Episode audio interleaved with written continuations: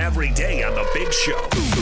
What? Gordon and Jake want to keep you up to date on all the action, all the newsmakers, and all the big opinions on the Zone Sports Network. This is What's Going On on 97.5, 1280 The Zone and the Zone Sports Network.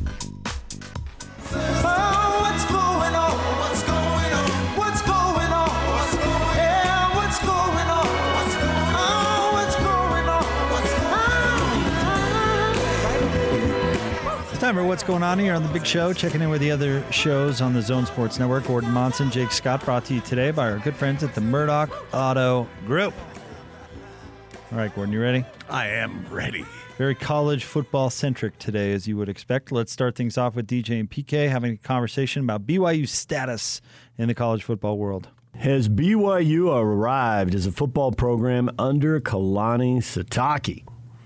Beat the Utes, check that off the list. Daniel says arrived at what? Big 12 football conference? Check mark, joined it. Beat your rival for the first time since 09? Check mark, joined it. National ranking? Check mark. Proving last year wasn't a fluke. However, every week we'll see, including this week against Arizona State. So Daniel feels like Okay, well, he's getting there, but he hasn't arrived yet. then nobody's arrived if that's the. because everybody's got to prove it again next week, and Yeah. Ohio State didn't prove it against Oregon. So have they arrived? You've got to prove it all night. Prove it all night. Nice, good pull right there. Aaron, I was not a Kalani fan for a long time, but my mind is changing. First years were rough, but I think he's come into his own, got the program where he wants it, and has a good staff. Hopefully, BYU will increase pay for his staff so he can keep them. Actually, the first year was the second best year they've had. Nine and four. that was good. So, first year wasn't rough. And then it got rocky. Second, third, fourth years. Second year, obviously, about as rough as it's going to get. Another rough year like that, and there wouldn't have been a Kalani Sitake era. It would have been over. But mm. four and nine went to seven and six, went to seven and six again. Then the eleven win season, and here we sit. Two and zero, yeah. So Got a little hostility on the page here, PK. good. Josh, they arrived 40 years ago. You can actually look it up and find stuff about Heisman and Outland winners and even the national championship. Yeah, but I said under Kalani Sitake, didn't Oh, he? you wanted him to read the whole question? He's a BYU fan who's been taking it for 10 years, and he is about to dish it back out. That's great, but that's telling me Charlie Brewer looked great in the Sugar Bowl. That's nice, and that's great, but he didn't look good Saturday night. Doesn't mean he can't look good this Saturday, but last Saturday he did. In the most important game of his Utah career to date, which is just barely getting started, it wasn't good. Not that it was all his fault by any stretch. Uh, so whatever you did is nice, but what are you doing? And for Kalani Sitake, it's important to have the program at a level that consistently win. That's what arrive means. Can it consistently win? Now that doesn't mean going forward you're going to have a slew of 11 win seasons and you're going to win a slew of Big 12 championships.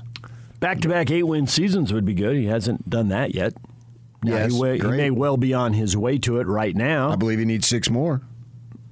Good math. Nice. Solid. And he's got And other some- people may set the bar. How about back to back nine win seasons? Okay, sure. And then you believe he needs seven more. Oh, oh, to do uh, to do the math. Yeah, we're kind of in a, in a little bit of a lull here because these games count. They're very important. Obviously, Saturday night, two ranked teams, blah blah blah. It's a big time game. Uh, won't have the emotion of the Ute game, nor should it. Uh, but the funny thing is, he's answering and silencing his critics right now, right? Because so far, they've backed up last season, right? So last season they get the 11 wins. Now they're 2 and 0. Uh, look like you know, look like they're going to be minimum seven and five, if not more, and so that's going to be good. So I believe he's going to answer the critics from last year, and then you know, Jaren Hall looked like he'll he stands to reason if he's healthy he should be better next season. So they'll probably be okay next season, but then it'll start over again when you go into the Big Twelve. Can you compete in the Big 12? So it's a little bit funky right now as we go. And I guess maybe to to an extent, everyone has to do that. Uh, but like Kyle, Kyle Whittingham doesn't have to answer. Am I a good coach? Now, if they go uh, three and nine, Whoa! then he'll have to answer it next year, right? I understand that, but he won't be answering it.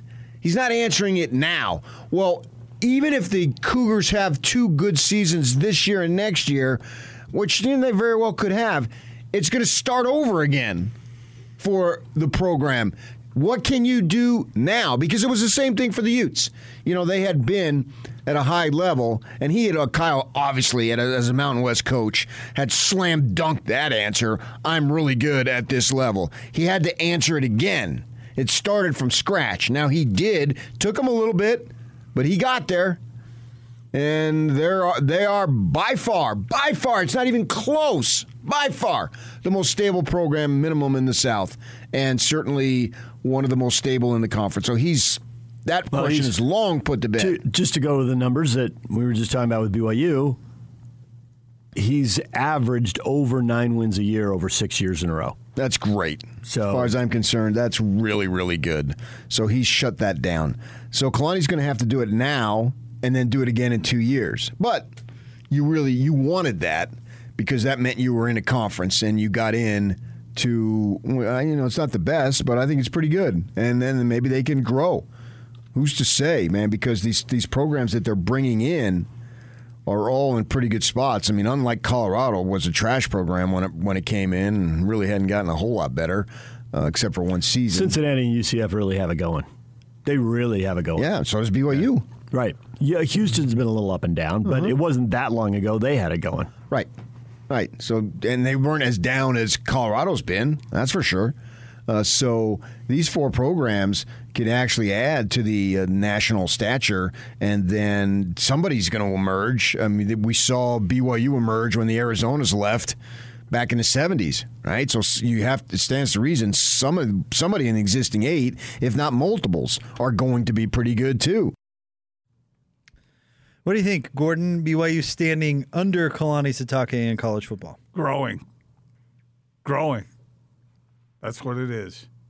Yeah, LaVell Edwards did what he did back in the day, and uh, there was a little slump with Gary Crowton, and then uh, then uh, Bronco stepped in and started to rebuild that.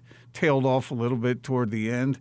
Kalani comes in, tries to heal the program, and uh, stumbles for a while and then s- starts to build upward again. And uh, they had that big year last year under really weird circumstances, but makes no difference.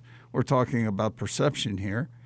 And uh, the way BYU has started this year, it's looking pretty good. So, yeah, do do the guys around the country uh, who vote in polls do they notice what's going on? Yeah, they do. They notice this stuff, and that's part of status building. And so Kalani is. That's why certain writers are, are suggesting that Kalani is a fine candidate. Uh, that doesn't happen if BYU's prestige isn't, isn't growing. And the fact that like Zach Wilson, uh, him being drafted as with the second overall pick in the NFL is huge. BYU has gotten all kinds of pub for that in, in the largest media market in the country. I I found uh, PK's thought about how it'll all start over again when they get into the Big 12 kind of interesting. His, you could view that as uh, uh, kind of a downside, or you could u- view it as an opportunity, really, because I, I don't know how great a football conference the Big 12 is actually going to be. I, So I, think they have the ability to step in and have some immediate success. I don't know if that's win the league per se, but I certainly think they have a chance to be a very competitive team. I I kind of agree with what Pete PK was saying, but I kind of disagree from this standpoint.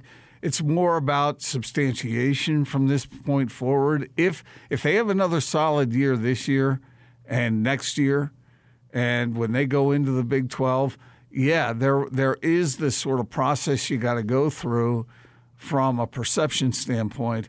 But I think it's already moving in that direction, and so yeah, BYU football is being rebuilt.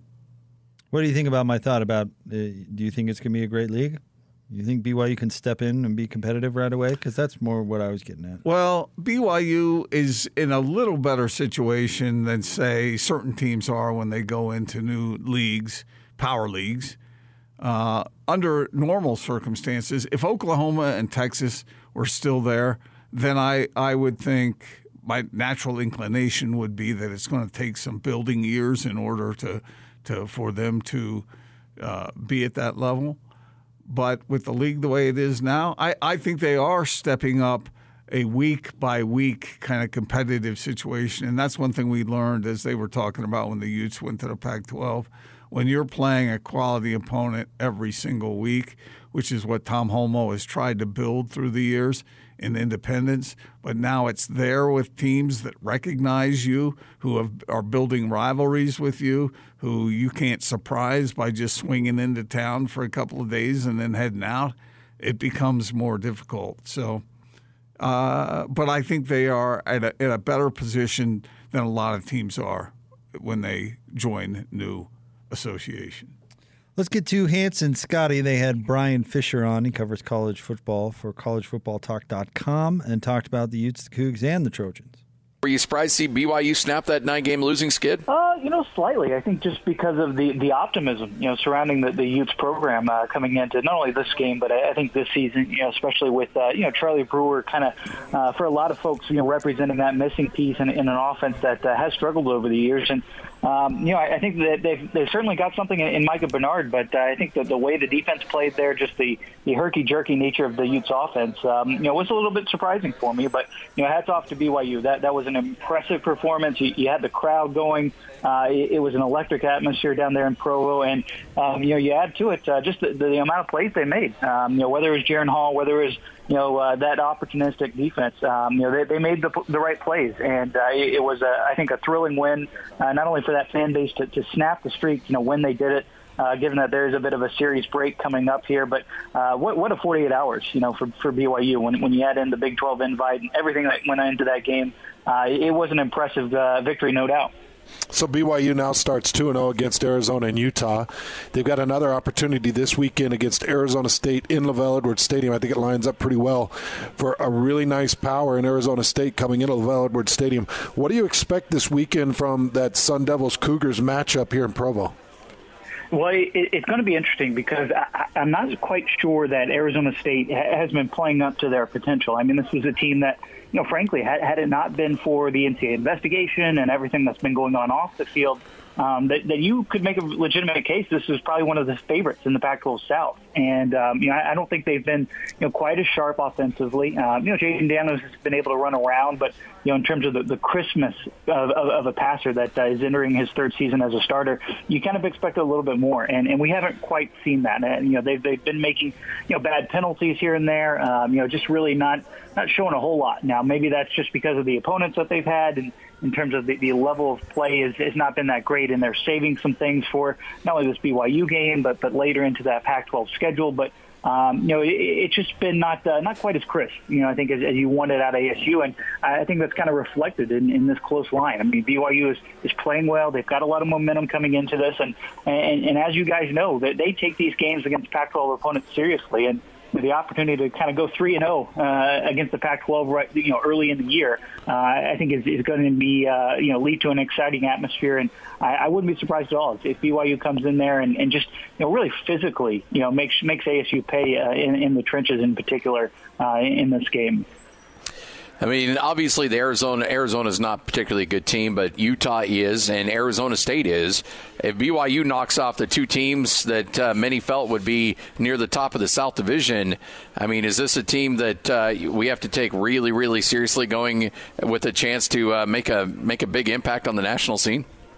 Yeah, I, I think so, and, and you know, keep in mind they also got that, that USC game uh, at the end of the year. So Yep. uh, you know, the, the opportunity to stack those big time wins uh, on, on each other is is going to be you know a key. And and let's face it, you know, I think after certainly those first couple of weekends, um, you know, as, as much as the focus in the Pac-12 was, you know, about Oregon and, and helping the national picture, um, you know, if, if, if the Ducks take a loss, you know, in, in conference play, they- they're still going to need um, some good good victories to kind of build upon. And if BYU's out there uh, knocking off some of those opponents, um, it's not going to help the Pac-12's case nationally. um, when, when you're talking about uh, small bullet points. Uh, comparing some of the, those national title contenders out of the Pac-12 compared to uh, you know one-loss Big Ten team, a one-loss ACC team. So you know BYU can still have an impact on the national picture, like you're saying, uh, but by getting these wins and, and making things competitive with these Pac-12 South teams. Imagine for just a minute making you the athletic director at USC right now. Name the first three guys that you would reach out to? If I were in Mike Bohn's shoes, I, I think there's there's no doubt about it. I'd be going after James Franklin, and and I'll give you another name too. I, I, I don't know how much interest he, he would truly have, uh, but but I think Dan Mullen would be another name that Hmm. uh, he he would bring the kind of gravitas. He, he's obviously operated in the SEC. Uh, you know, he, he's he's a bit of a prickly personality, that that's for sure. But uh, I think Dan Mullen, with the way he develops quarterbacks, the way he can put offenses that pile up points, I think he would be tailor made to turn USC back into a national title contender. And uh, although he has one of the five or ten best jobs already, um, you know, being out of the SEC, having that easier path to the playoff, I, I think that could certainly represent an, an opportunity for him that uh, he might consider. Bryan Fischer, collegefootballtalk.com. Gordon talking about the Utes Cougs and a little USC in there too. Yeah, all the above, all we've been talking about all day through the show, and uh, I, I I find the uh, I I think BYU is in a real interesting position right now. It has a wonderful opportunity to have a special season, uh, and obviously we're very early into that, and they're going to have to uh, continue to power forward with great focus in order to make it special, uh, to keep it special. Uh, Utah, on the other hand, going up against San Diego State, a good San Diego State team, uh, needs to put itself back on the right track mentally, physically, so that they can move forward with their Pac-12 schedule and, and do what the what their goal is before they start every season. That is to win the Pac-12, and they there's been nothing happen that has uh, diminished that, other than what might be banging around inside of their own heads. Whatever condition USC is going to be in by the time they play BYU. Let's see, that's uh, of November, right? Thanksgiving weekend. Yeah, I don't know. That's Will they have that's rallied around the interim guy and be playing good football, or will it just go downhill? Well, they got a lot of talent, uh, but obviously that talent needs to be organized in an effective way. And I, I really don't know the answer to that question because I don't think the interim guy is going to be a real candidate. I mean, USC has been tangled up in that sort of thing before. I, I think they know who they want.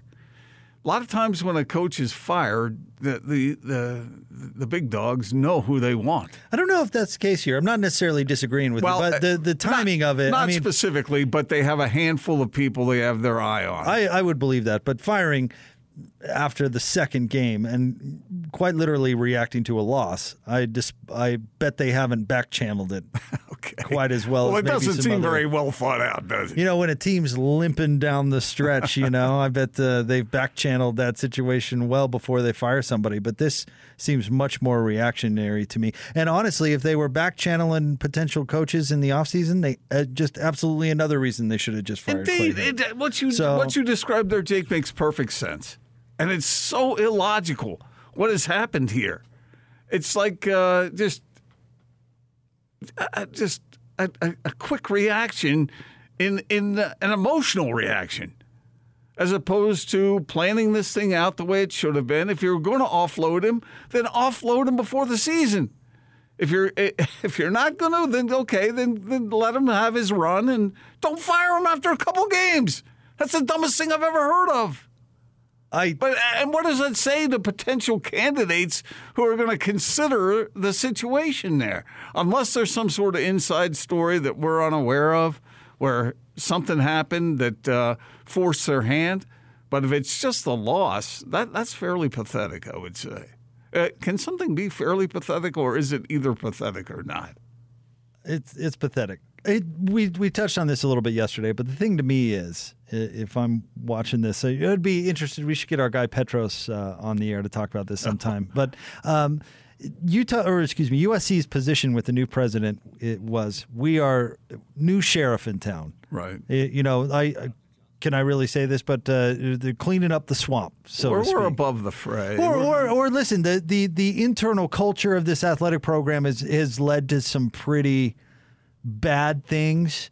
And that, that goes along with, with boosters and all of that stuff. And this new regime at USC was supposed to be hey, we're going to push back against that and do it right. We're going to hire a traditional athletic director. We're going to reform, in a sense, the, the athletic department here at USC. That we're putting our flag in the you know our flag in the ground. Uh, Clay Helton might not be the best coach in the world, but darn it, he's a good guy, and we're going to start prioritizing that here at USC. And then have that last for two games before they're like, nope, we're caving. Never mind. Never is, mind. This is so much worse than if they had just offloaded him during the in, offseason. in the first place, yep. Because now it looks like some booster rolled into the office of the president and said, "You get rid of that guy, or I ain't paying you another dime." Which is probably exactly what happened. And then It they prioritize the uni- prioritized it the, makes- dime over the yeah, athletic makes, program. it makes the university look silly, right. And reactionary, Right. and emotional, and like and nothing's petulant. changed. Like nothing's changed Yeah. with the new AD who was supposed to be the adult in the room. Nothing's changed. They're still firing coaches after two games. I mean, I made a, a tarmac joke the other day, uh, but this is the organization that fired Lane Kiffin on the tarmac. Well, I, look, How horrible if, I, is if I'm that? an if I'm an accomplished coach somewhere else, and that's kind of what USC wants. They want they don't want a, uh, somebody who's a neophyte. They want somebody who's established and has a name. Uh, and if if that person, whoever it is, is comfortable where he is and is making a lot of money where he is, I would definitely think think five times before I would take that job. I know how it works down there. I've seen it up close. I mean, and, and then the proof is right there in front of you. You really want to work for people that just fired a coach after two games? Does that sound like a healthy environment? All that does is substantiate everything everybody already thinks about SC. All right, let's jump out of the zone phone. Joining us now from Premier Wave Therapy. He's our friend, Dr. Johnson. Give him a call, 385 360 WAVE. And, Doctor, this is exciting. You've got uh, new equipment, and you're the only one in town with it and can do things better. Yep. So we just got it a little over a week ago, week and a half ago, and it was a long process. It took uh, took the company 10 years to get through the FDA approval process, but it's been studied extensively and vetted by other professionals, and it's been shown to be very effective. In fact, it's two times or more effective than any other machine on the market, and that's because it's more powerful. It penetrates five times as deep. Wow, that's uh, that really sounds amazing, and uh, it's no coincidence uh, that you guys are first with this technology.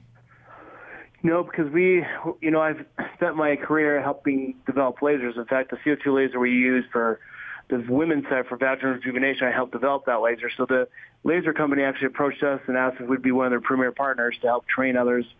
So we got the laser ahead of everybody else so we could help people as other practices start buying this uh, laser or this machine, you know, we can help train them. So we're the experts in this, so to speak. And why it's uh, awesome that you're doing such a great deal for our listeners, making it affordable. Yeah, so we're trying to make it affordable because it's you know a condition everyone, not everyone, but many people suffer from, and there's various forms. And not everyone's lost complete function, but it can help almost everybody. So our offer is, you know, if you call and mention 1280 the zone, you get $300 off. And for all those who've actually tried the treatment before from another place and not- have not been satisfied with the results, come see us. We'll give you half off of all our treatments. 385 360 WAVE. That is the number to call to take advantage. 385 360 9283. You can also go online, premierwave.com. Doctor, thank you very much. Yeah, appreciate it. Thanks.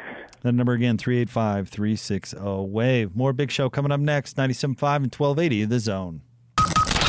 It's game week for the Aggies, and the Zone Sports Network is getting you ready for kickoff. The Aggies open Mountain West Conference play with a trip to the Air Force Academy for a showdown against the Falcons. Hear all the pregame action beginning with the Aggie pregame show this Saturday at 4:30 on the Zone Sports Network. From Monday morning to all the play-by-play action, nobody brings you better coverage of Aggie football than 97.5 1280 The Zone and the Zone Sports Network. Your home for the best college football coverage in Utah. This is your Cougars at 30 update on 97.5, 1280 The Zone and the Zone Sports Network. Cougars at 30 update. Here's Kalani Sitake gave his thoughts on the Arizona State defense. Really well coached as well. They have tons of athletes, size, playmaking ability at a lot of different places. And notice their, their linebackers are very active. Well coached team. They're ranked for a reason. So looking forward to them being here in our home and looking forward to the matchup and the, and the game. This update brought to you by Rough Tough. They set the industry standard for custom seat covers for cars, trucks, SUVs, and UTVs. Get the best fit seat covers for the make, model, and year of your vehicle and do some business with the Utah company since 1976. Check them out today, roughtough.com. That's roughtough.com.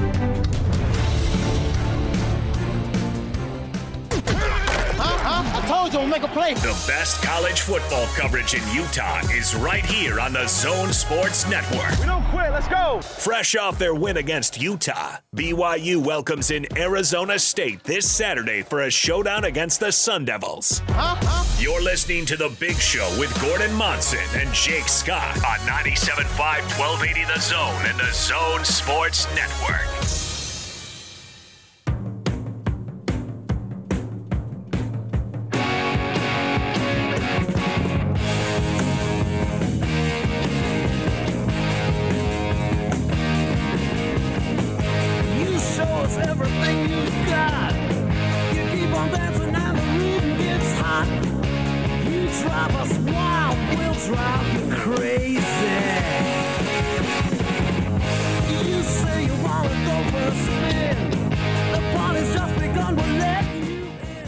Show, Gordon Monson, Jake Scott, 97.5 and 1280 The Zone.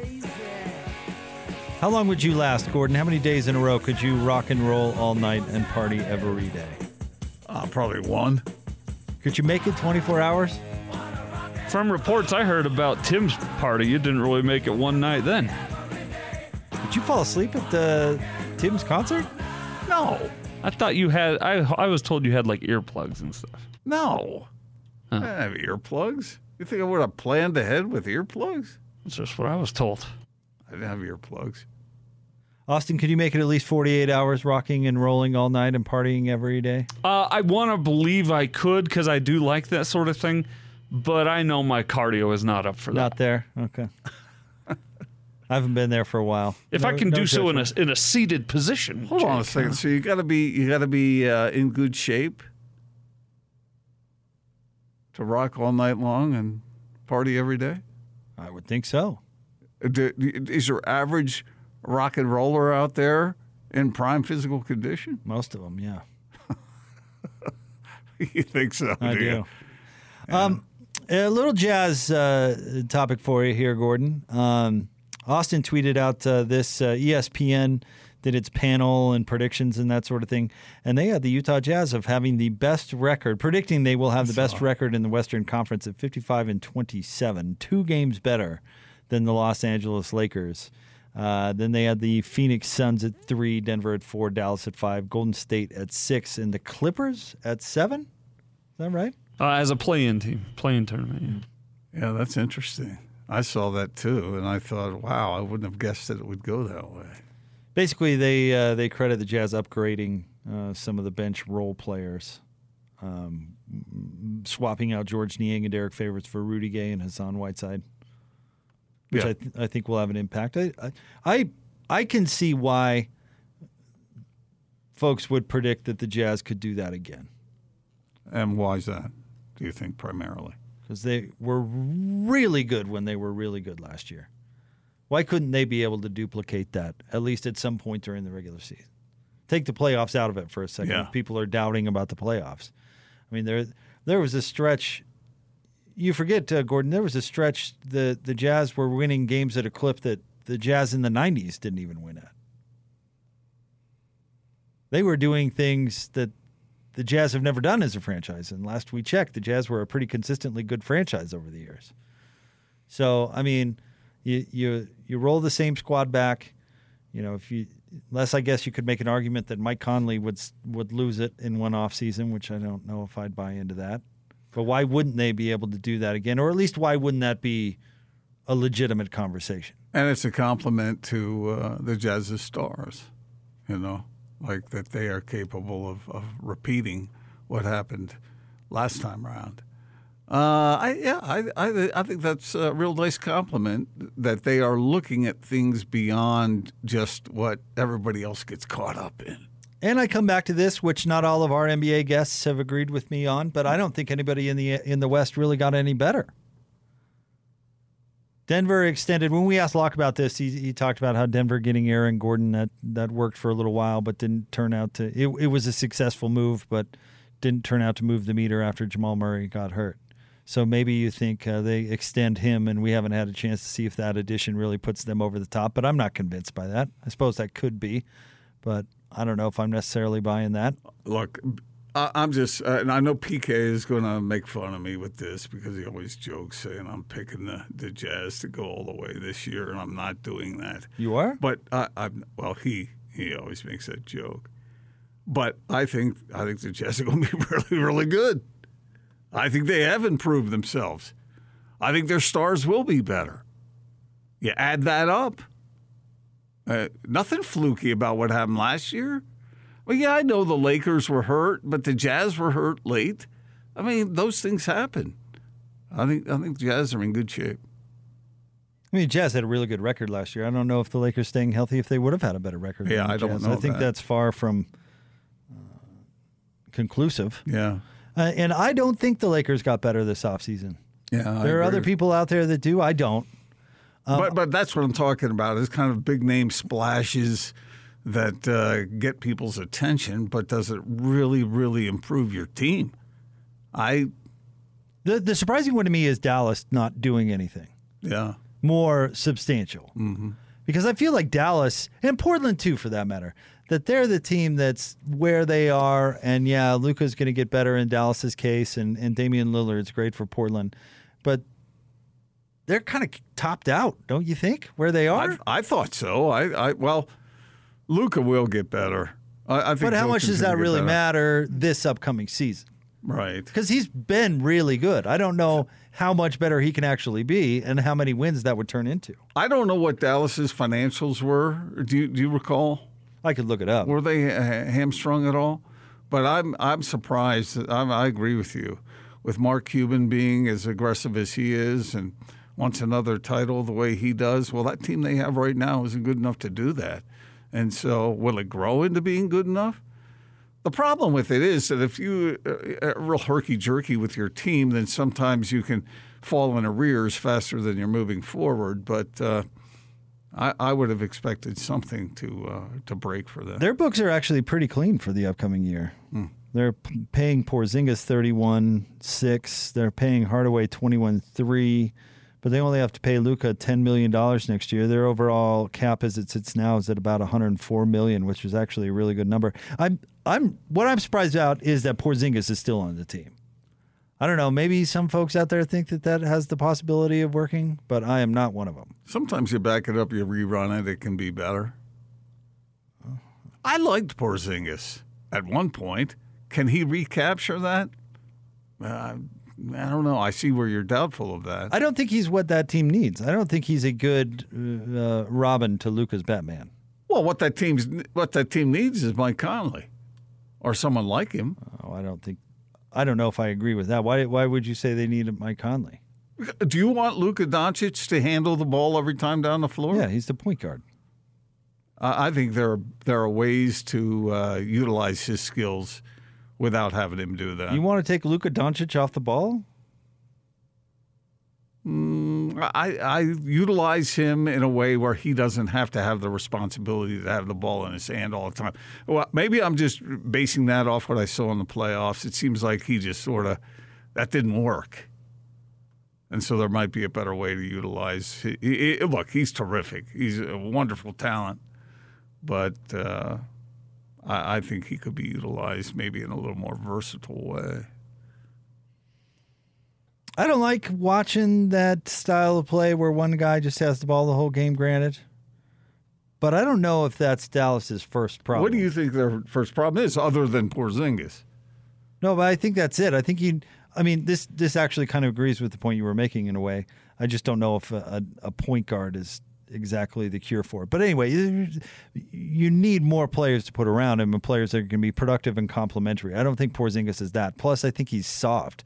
So what are you going to play him at? A, a stretch four or a soft five? I just, I mean, he gives you some scoring, but he doesn't really give you any defense or toughness. He's a, uh average rebounder at best.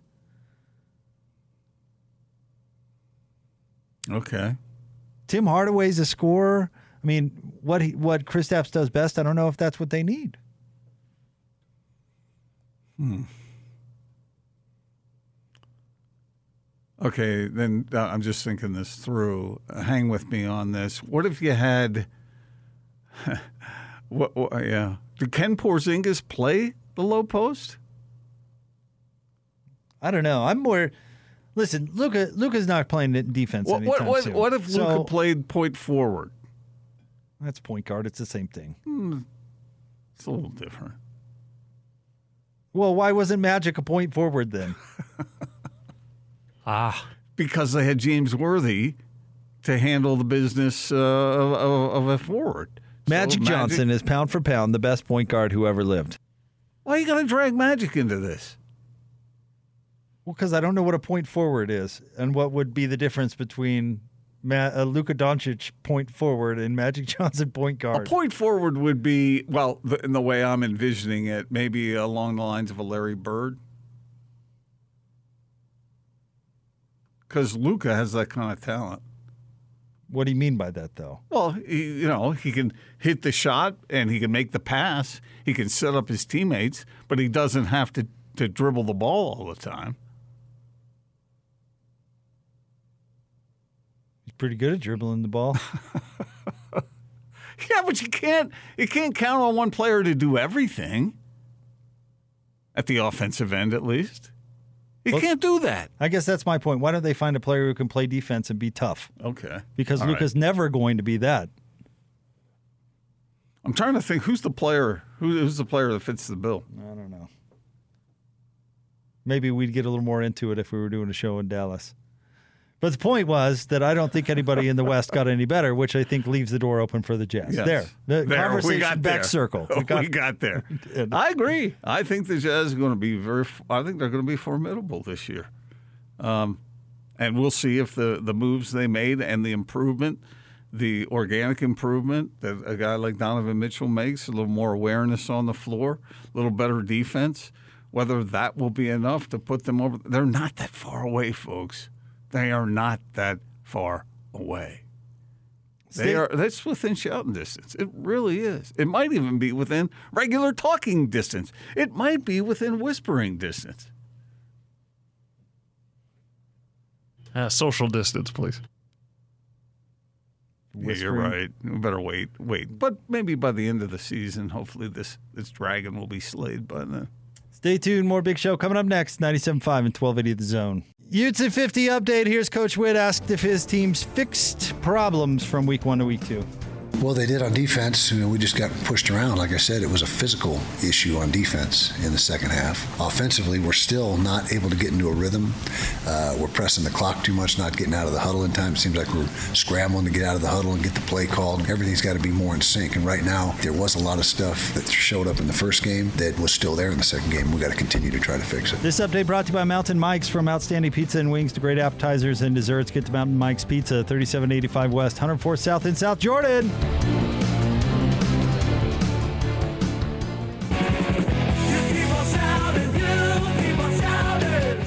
This is The Big Show with Jake Scott and Gordon Monson, presented by Big O Tires, with the lowest price on every tire every day, with no credit needed financing options available. Big O Tires, the team you trust. Big Show, Gordon Monson, Jake Scott, 97.5 and 1280 The Zone. Thank you very much for making us a part of your day. Did you get into Kiss when they were a thing, Gordon? Not really, no. Why not? I don't know. It just wasn't, wasn't my thing. I have great respect for Johnny, and Johnny thinks that Kiss is a great band, and I, I just didn't dive into the whole makeup thing and the tongue thing and the whole. yeah, It just wasn't my wasn't my thing. I mean, I don't really hate their music, but never really got it. A little radical for you? No, not really. I just didn't like the. Uh, I, I want my music authentic, and that just seemed like a whole sort of sh- put on to me. Not into performance art, huh? Yeah, it wasn't. It just wasn't wasn't necessarily for me. I didn't hate it. I didn't really love it. More of a Glenn Miller guy. Well, he could uh, he could lead a band. He could. He They did. don't have band leaders like that anymore. Like Glenn Miller? Yeah. No, I suppose we don't. Where whatever happened to the Tommy Dorseys of the world? I don't know. I don't even know who that is.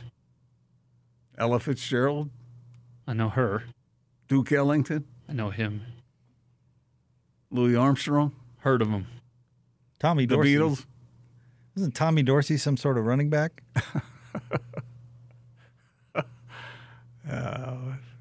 It- I, I don't want to play this game with you because learn your music, will you, Jake, and then come back to me and we'll talk. The Beatles are the most overrated band in history. Tommy the Freight Train Dorsey. Tell me that doesn't sound like a, a good name for a running back, Uh, it does sound pretty good, actually. right? Tommy Freight Train Dorsey. But you're thinking of Tony Dorsett. I don't know who I'm thinking of. Just sounded like a running back name to me. No? No, not at all. Tony the Horsey Dorsey? Speaking of How names about that, little Sam Cooke? Oh, I love Sam Cooke. Sure. Speaking of names that are strangely appropriate, let's get out to the zone phone. Joining us now from Premier Wave Therapy is our friend Dr. Johnson. Hello, doctor. Hey guys, how you doing? Let's end this thing strong today. Yeah, let's do it. I love it. We're helping our listeners, and uh, you guys are out there doing it better than anybody else. Yep, we have brand new technology, hot off the presses, so to speak. Only one in Utah with it, and one of six in the world, and it has the government stamp of approval. Which I don't know if that's good or bad, but it has been through the vetting process that I know, and so it's been shown to be very effective. Twice as effective as any other treatment on the market, and penetrates five times as deep. So we can get to those hard reach areas, so to speak. And you guys are all about uh, making it a positive experience, doing it better, and making folks comfortable. Yeah, we we signed a premier uh, premier package with the um, with the manufacturers to help you know improve the protocols and to help uh, make it a great experience for everyone. So we've thought of try to think of everything, make it a comfortable experience. Have a great trained staff, very comfortable environment, and it's painless. The treatment is painless, even though it's more powerful. It's still painless just because of the technology. So it's a great setup. Dr. Johnson, uh, Jake and I have both been out to your place there, and it is very comfortable. It's it's a real good environment based on what we uh, experienced. Yeah, I appreciate it. My sister-in-law actually was our interior designer, so she went after the Coventry, England spa look. All right. Well, she nailed it. It's cool. I Yeah. knew, I knew, Doctor, I knew that's what it was. Yeah. Coventry Spa. Yeah, You did. Yeah, I'm sure so sophisticated. Uh, and uh, listeners out there, jump on it because this is a great deal going on right now, and uh, you want to incentivize folks just to, to call and see if they, you can help. Yeah, so if you mention the zone when you call, you know, um, 1280 the zone, then we'll give you $300 off your treatment package. But the thing that we're really trying to push is that there's a lot of people who've tried other treatments and haven't quite gotten the results they want. Not that those treatments aren't bad, they're just not as effective. Like I said, it's like driving a Civic versus driving a Ferrari. We can get you there twice as fast and with twice as much power. So those people, if you come in and show us that you've gone another place and haven't got the results you want, we'll give you half off your treatments. Here's the number to call 385 360 WAVE. That's 385 360 9283. You can go online to premierwave.com as well. Doctor, thank you very much. Yeah, appreciate it. You guys have a nice day. Appreciate you, buddy. Uh, 385 360 WAVE. That's 385 360 WAVE. Premier Wave Therapy. All right. Uh, we'll have more Big Show coming up straight ahead 97.5 and 1280 The Zone. Now let's get this party started. This is Hans Olsen and Scotty G on the Zone Sports Network. Bryan Fischer from Athlon Sports. What do you expect this weekend from that Sun Devils Cougars matchup here in Provo? It's going to be interesting because I'm not quite sure that Arizona State has been playing up to their potential. I mean, this was a team that, you know, frankly, had it not been for the NCAA investigation and everything that's been going on off the field, that you could make a legitimate case this is probably one of the favorites in the Pac-12 South. I don't think they've been quite as sharp offensively. You kind of expect a little bit more, and, and we haven't quite seen that. I think that's kind of reflected in this close line. I mean, BYU is playing well. They've got a lot of momentum coming into this, and, and as you guys know, they take these games against Pac-12 opponents seriously, and I wouldn't be surprised at all if, BYU comes in there and just physically makes ASU pay in the trenches in particular in this game. Hans and Scotty, weekdays from 10 to 2 on 97.5, 1280 The Zone and the Zone Sports Network.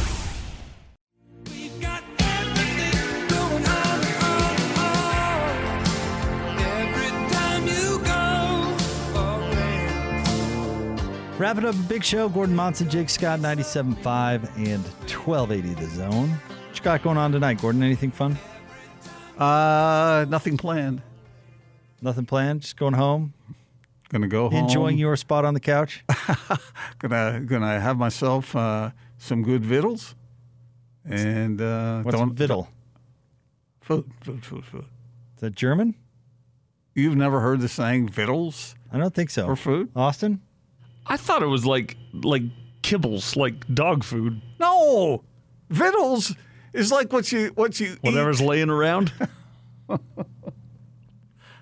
I am shocked. You guys have never heard the term vittles. Google that, will you, Jake? Google vittles and see what see what How, do it you, how are you? says. How are you? V I- What is it? V I T T. How would we know? L E S or something like that? Vittles. Vittles, Vittles definition is supplies of food. Yeah. Ah. Victuals, now a chief and now chiefly used playfully to evoke the supposed language of cowboys. Yeah. That's what I was going to say around the New campfire. York City.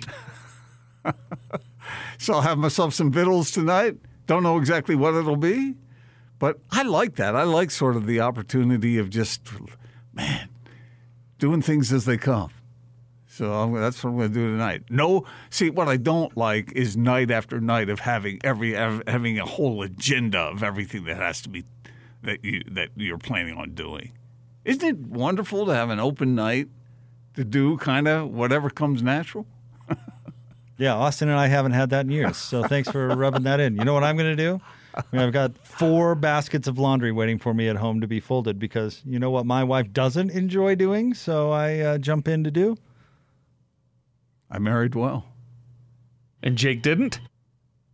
Well, uh, he he married well, but apparently he's got to do a lot of laundry tonight.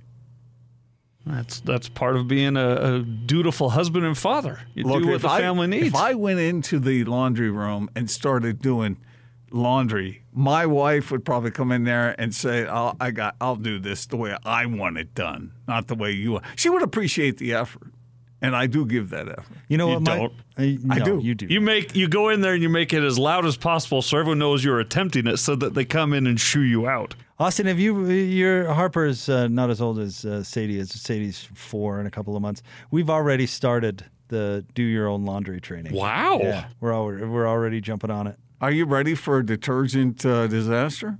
I, if, if it means she does her own laundry, we can. You mean fold or bumps row. clean and fold? Both. Wow. Start the washer? Yeah, we're making the pushing buttons thing. A fun Oh, thing. you're you're you're you're asking for trouble there. It's going to be more trouble than it's worth. How would you know? She's four years old. Yeah, but it's laundry and you don't do it. right. I, I I have done plenty of laundry in my day. This is like me looking over a surgeon's shoulder going, hmm, don't know if I'd do that. And and by the way, what's what's a bigger what's a bigger pain in my behind? Do folding her laundry until she's whatever years old, or having her turn a few whites pink or whatever? I don't care. Okay, all right, you do it your way. It's fine. Our daughter sees us folding laundry and she's like a puppy. She just gets on the pile and just starts throwing it everywhere. As a normal kid would. I- not, I- not, not, honey. Get in there and do that laundry. no, but Now- they're making it fun, he said. Yeah, yeah. and I I know I'm not asking her to do my laundry. Yeah, like needs- someone else in the room here. she needs to do her laundry. I can't believe you are expecting out of a four year old for her to do her own laundry. Well, we'll see yeah, how it continues to go. She's not Say, doing nah, it. It's not won't go well. She's not doing it unsupervised at the moment, but I'm hoping in a in a couple of weeks we'll get no, there. No, you're going to have a bubble bath in your laundry room. Oh, I think we'll be fine.